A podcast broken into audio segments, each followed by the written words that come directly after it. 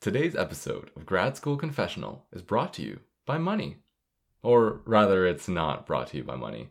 There is no money.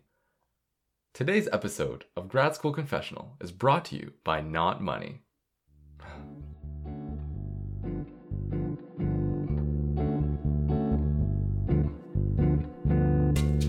You're listening to Grad School Confessional, a new podcast that explores the good, bad, and ugly of graduate school, directly from graduate students themselves. I'm your host, Dr. Yoa Sway. From awkward supervisor interactions to reviewer two horror stories to convincing your parents why grad school was a good idea, we read out the confessions of graduate students from all over and chat about the realities of pursuing higher education. I'd like to welcome back my co host and sugar mama, my wife Anna. Anna, welcome back. I think I'm more of a Splenda mama. While a sugar mama might buy you a BMW, I can buy you groceries for a week. But no treats. Oh, are you sure? Yes. Oh. Anna is a PhD candidate studying medical sociology, a field where researchers ask Does anyone actually know what it is we do? The consensus is still divided. So I have to forewarn you every one of today's grad student confessions have some yelling in them. Really? Yeah, it turns out people feel quite strongly about having um, their basic needs met. Yeah, and get this money is pretty strongly correlated with things like food security, stable housing, feelings of safety, and mental and physical health. Who knew? I surely didn't. That's because we don't have money. But jokes aside, I can count on more than one hand, in general, but I can count on more than one hand the number of times I had less than $50 in my bank account to make it to the next week. I'm pretty sure that in the first year of us dating, I had a solid $3 in my checking account. Nice. Well, you know, I definitely didn't marry for your money. So that's like a good thing, right? Yeah, I think we made that bit pretty clear. One thing I do find though is when you're broke, your threshold for what you consider a meal changes drastically. Like on payday, I'm like Gordon Ramsay in the kitchen. I'm like buying all the fresh produce and the ethically sourced meats and making a feast. And then just before payday, it's like, how can I turn ketchup into a meal? It's desperate sometimes. But ketchup is the superior condiment. Isn't it the one kind of food that has all the five elements of taste? Like it's sweet, it's Yeah, savory, yeah, it's yeah. umami, it's a little Well, savory is vinegary. umami, yeah, but like salty and and bitter, I guess. It's great. It's great. It's a balanced snack. It's entirely what you need to constitute your diet. I clearly did not pay enough attention in my like in class for nutrition. Don't take dietary advice from us. Yeah, no, I literally ate like three McDonald's hamburgers yesterday before we went out for dinner because I wanted to have like a like a pre-dinner. Yeah, where some people will pre-drink, my husband will pre-eat. but like that way you're not spending as much money. Although we did still buy calamari. It was good though. Delicious. Was so good. Anyway, our first story is both a confession and a precautionary tale. Fair warning, this one does contain some dental stuff in it. So if you've got like dontophobia or not the most comfortable with like dental stuff, you can skip ahead on this one. Well, I'm a head out. See you in a bit. Our student writes Before going further, please go and brush your teeth, because this story is the result of me not practicing proper dental hygiene throughout my entire childhood and teenage years, plus horrible grad school wages. Before coming to Canada, no one told me that dental procedures are an arm and a leg expensive. They were expensive back home as well, but a root canal wasn't worth two months' stipend of a grad student. Anyway, I left without fixing the problems with my teeth before I found out about this, and unfortunately, only a year had passed before one of my teeth began to ache. I was so afraid to go to the dentist, knowing that I couldn't have afforded it, so I just brushed more and hoped for the best. Eventually, the pain became so horrible, I decided to go and visit the dentist, ready to spend all my savings. I went and had it filled, only it didn't work because I was too late. The tooth died, and so did I. The root died on Friday night, and as you can probably relate, if you've ever had a tooth die before, I couldn't sleep that entire weekend. Nothing left to do, I agreed to go for a root canal. I called the endodontist, and their earliest appointment was two weeks from then. With a tons of antibiotics and painkillers, I made it and the root was done, and now I am fine, but still having nightmares about toothache. The moral of the story here is pay grad students livable wages, please, and universal dental care, please, or take care of your teeth. But I want to mention, I am so, so lucky to have the most supportive and understanding supervisor. I told him all about the financial difficulties I had had, and he agreed to help me out so that I didn't have to work an extra job for the money. Okay, I'm back. What Okay. are we talking about? Okay, we're talking about teeth. Oh god. Yeah, I vibe so hard with this person when they say, My tooth hurts, I should just brush it harder. Like, that's 100% been my philosophy to like all my dental issues. That doesn't sound healthy. It's not actually, I'm probably gonna have to get gum grafts at some point. How much is that going to cost us? Um, I prefer not to think about it. I prefer to think about it more as like, how much will it bother me until I actually do something about it? Yeah, that's fair. Yeah. Um this story from what I heard through the door sounds terrifying. and it makes me incredibly sad that uh, graduate students have to forego important medical procedures because they simply cannot afford them. And you know, dental care needs to be universal healthcare. You need teeth to do like most of life living, things. literally living. Like, yeah, I I eat a lot and I talk a lot, as you probably know. And I like if I didn't have teeth, well, first of all, I wouldn't be as handsome. but also, I it would just be so hard to do everything, and the fact that we don't cover that for for students necessarily. Right. And we consider most of dental procedures almost like cosmetic, hmm as if you can, you know, choose to get cavities or not get cavities, or it's completely up to you. Yeah. Teeth, teeth correspond to quality of life so much. yeah, absolutely. The more teeth you have, the more quality of life, right? Wow, great whites must be just cruising through life. um, but definitely, I don't even think this extent or this stops at just dental. I think, I think this extends to other medical procedures as well. Like, I, I mean, you know this, but for our audience who don't, I uh, have kind of a snoring issue, and I went to go see the the surgeon that takes a picture of your throat, and it turns out my tonsils are just really big. Just got big tonsils. And so I kind of need a surgery if we want to be able to like sleep in the same bedroom. But the surgery is not covered under OHIP, so it's $3,000 Canadian out of pocket Mhm. for something that would save us so much money in the long run because the smallest apartment we can occupy is a two bedroom apartment. Yeah. Yeah, it's tough. It's tough. And I mean, that's just one thing, right? With me and this cosmetic thing, it doesn't impact my quality of life so drastically that we can't do something about it. It impacts my quality of life very drastically. fair enough. Fair enough. But yeah. what about students that have to take a leave of absence very Mm, often for the same medical issues? I know for our university, um, if you take a leave of absence, you don't necessarily lose your student benefits, but you actually have to go through the extra step of opting into the benefits package, Which This- costs money. which costs money and usually is a part of your tuition. Um, and so that is something to consider, making sure that you don't lose your benefits if you have to step away from your studies. But there's also this like is a lot of people can't work jobs outside of their degree or you know their PhD program. And so, you know, if something like this does come where are you supposed to accrue a savings or a buffer to actually pay for some of this stuff? And I mean, this person has had an incredibly supportive supervisor. Actually, I don't want to say incredibly. Their supervisor is a good supervisor. I think this is the way any supervisor should respond to one of their students saying, I'm having a medical emergency. My mouth is on fire. My mouth is on fire, but we don't talk about it. My supervisor has never asked me, Hey, how are your teeth? How are you? How are your teeth doing? How's your mouth today? Oh, that sounds weird. Mm, maybe we'll cut this. But we're really glad to hear that the student is doing better. And for everyone listening, brush hard, but not too hard, because that's apparently also an issue. yeah, yeah. Brushing too hard, not brushing hard enough. I think we all have something to learn. I guess what I'm saying. You learn something new every day.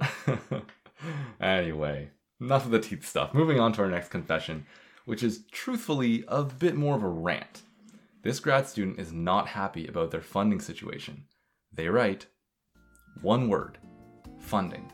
I can't, for the life of me, believe I'm in a faculty that takes away guaranteed funding from the university if you win an external scholarship. I'm a grad student who has to shoulder three jobs to make ends meet, and you want to take away my guaranteed funding so you can save yourself some money?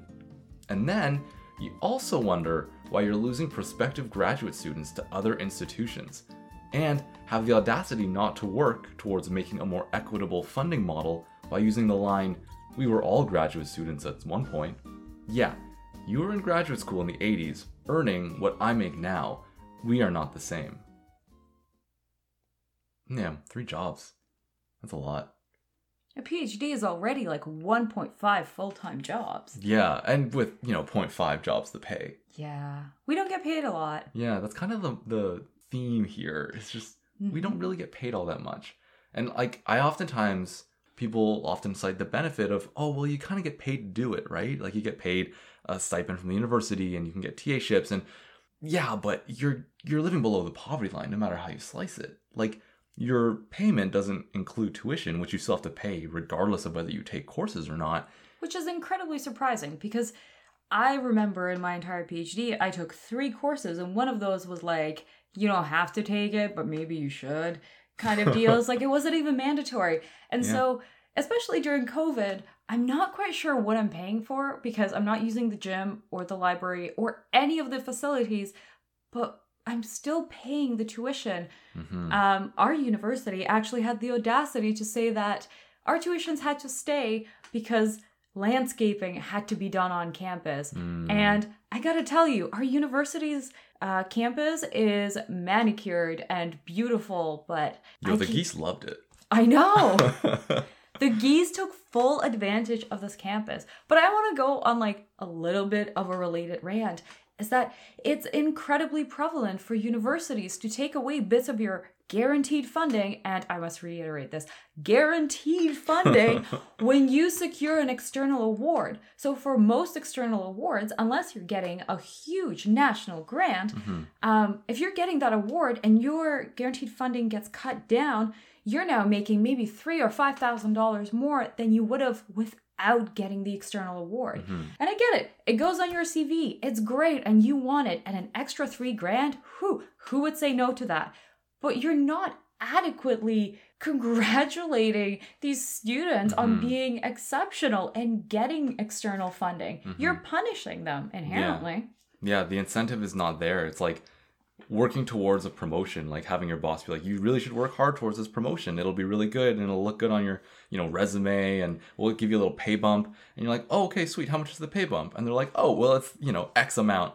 And then you get the promotion, and you're like, "Congratulations, you got the promotion. We're gonna give you X amount, but also we're gonna take away some of the money we were already giving you." And you're like, "That's that's not really how that's supposed to work. Right. That's kind of dirty." Right. And also, if you want to teach in our institution, your TA ship gets taken away from you. You're no longer guaranteed a TA ship. Mhm. To tie this to our previous story, um, if you're a TA, you become part of a union, so you get an extra bump in your benefits from that. So if you're not TAing, your benefits, things like dental or optometry, are so much lower. So if Mhm. you're TAing, there's an added benefit to that that now You're you losing don't out on, yeah. Exactly. Yeah. Yeah, it's kind of like it's the opposite of the rich get richer. Like you you make more money slightly, but then you lose out on other things like benefits. And in the end, if you have to spend those extra, you know, 500, 600, 700, however much money on dental, then Money. 600 money. so much 600 money. money. I don't know. We have we have listeners from all over the world. They don't know what a Canadian dollar is worth. I don't think I know what a Canadian dollar is worth. At least 5 geese. That's the exchange rate currently. yeah, yeah. I feel like too this mentality in academia of, "Oh, it was hard for me, so it should be hard for you." It just like contributes to this very toxic and competitive environment. Like we were talking yesterday with a, a friend who's an early career researcher, and he was saying how when he applied, he had, you know, X number of publications, and then, you know, five years passed, and we're looking in the job market right now, and we need to have Mhm. like that many times two to like be competitive for jobs. And it's, Where does it end? yeah, yeah. Anyway, our final confession comes from a senior grad student venting their frustrations with the importance of money for universities and how the business venture side of things seems to undermine the impact of research and the well being of grad students. They write For some background, I'm doing my PhD at a large university. When I started, I thought I was truly going to help people who needed it. In actuality, Everything in these places is situated around money. Do this research to get funding, publish X amount of papers to get a better chance of getting financing. Colleagues tell me I should focus on knowledge translation to make my papers more digestible for the public.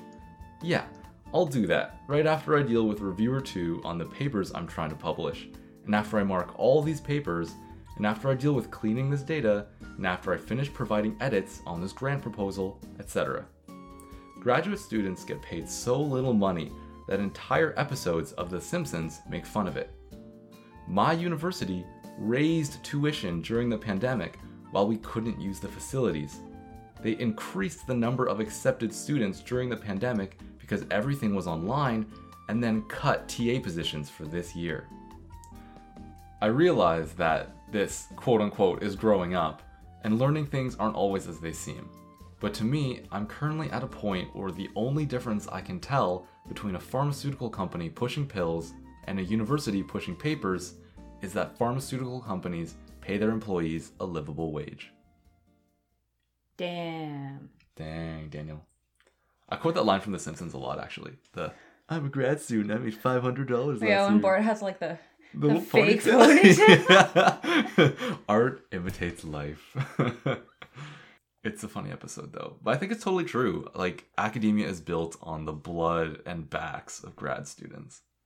I wouldn't go so far to say blood, but yeah. Sometimes literally, man. Sometimes I'm in lab and I'll just like trip and fall and my blood is in the lab. I've spilled blood for my research.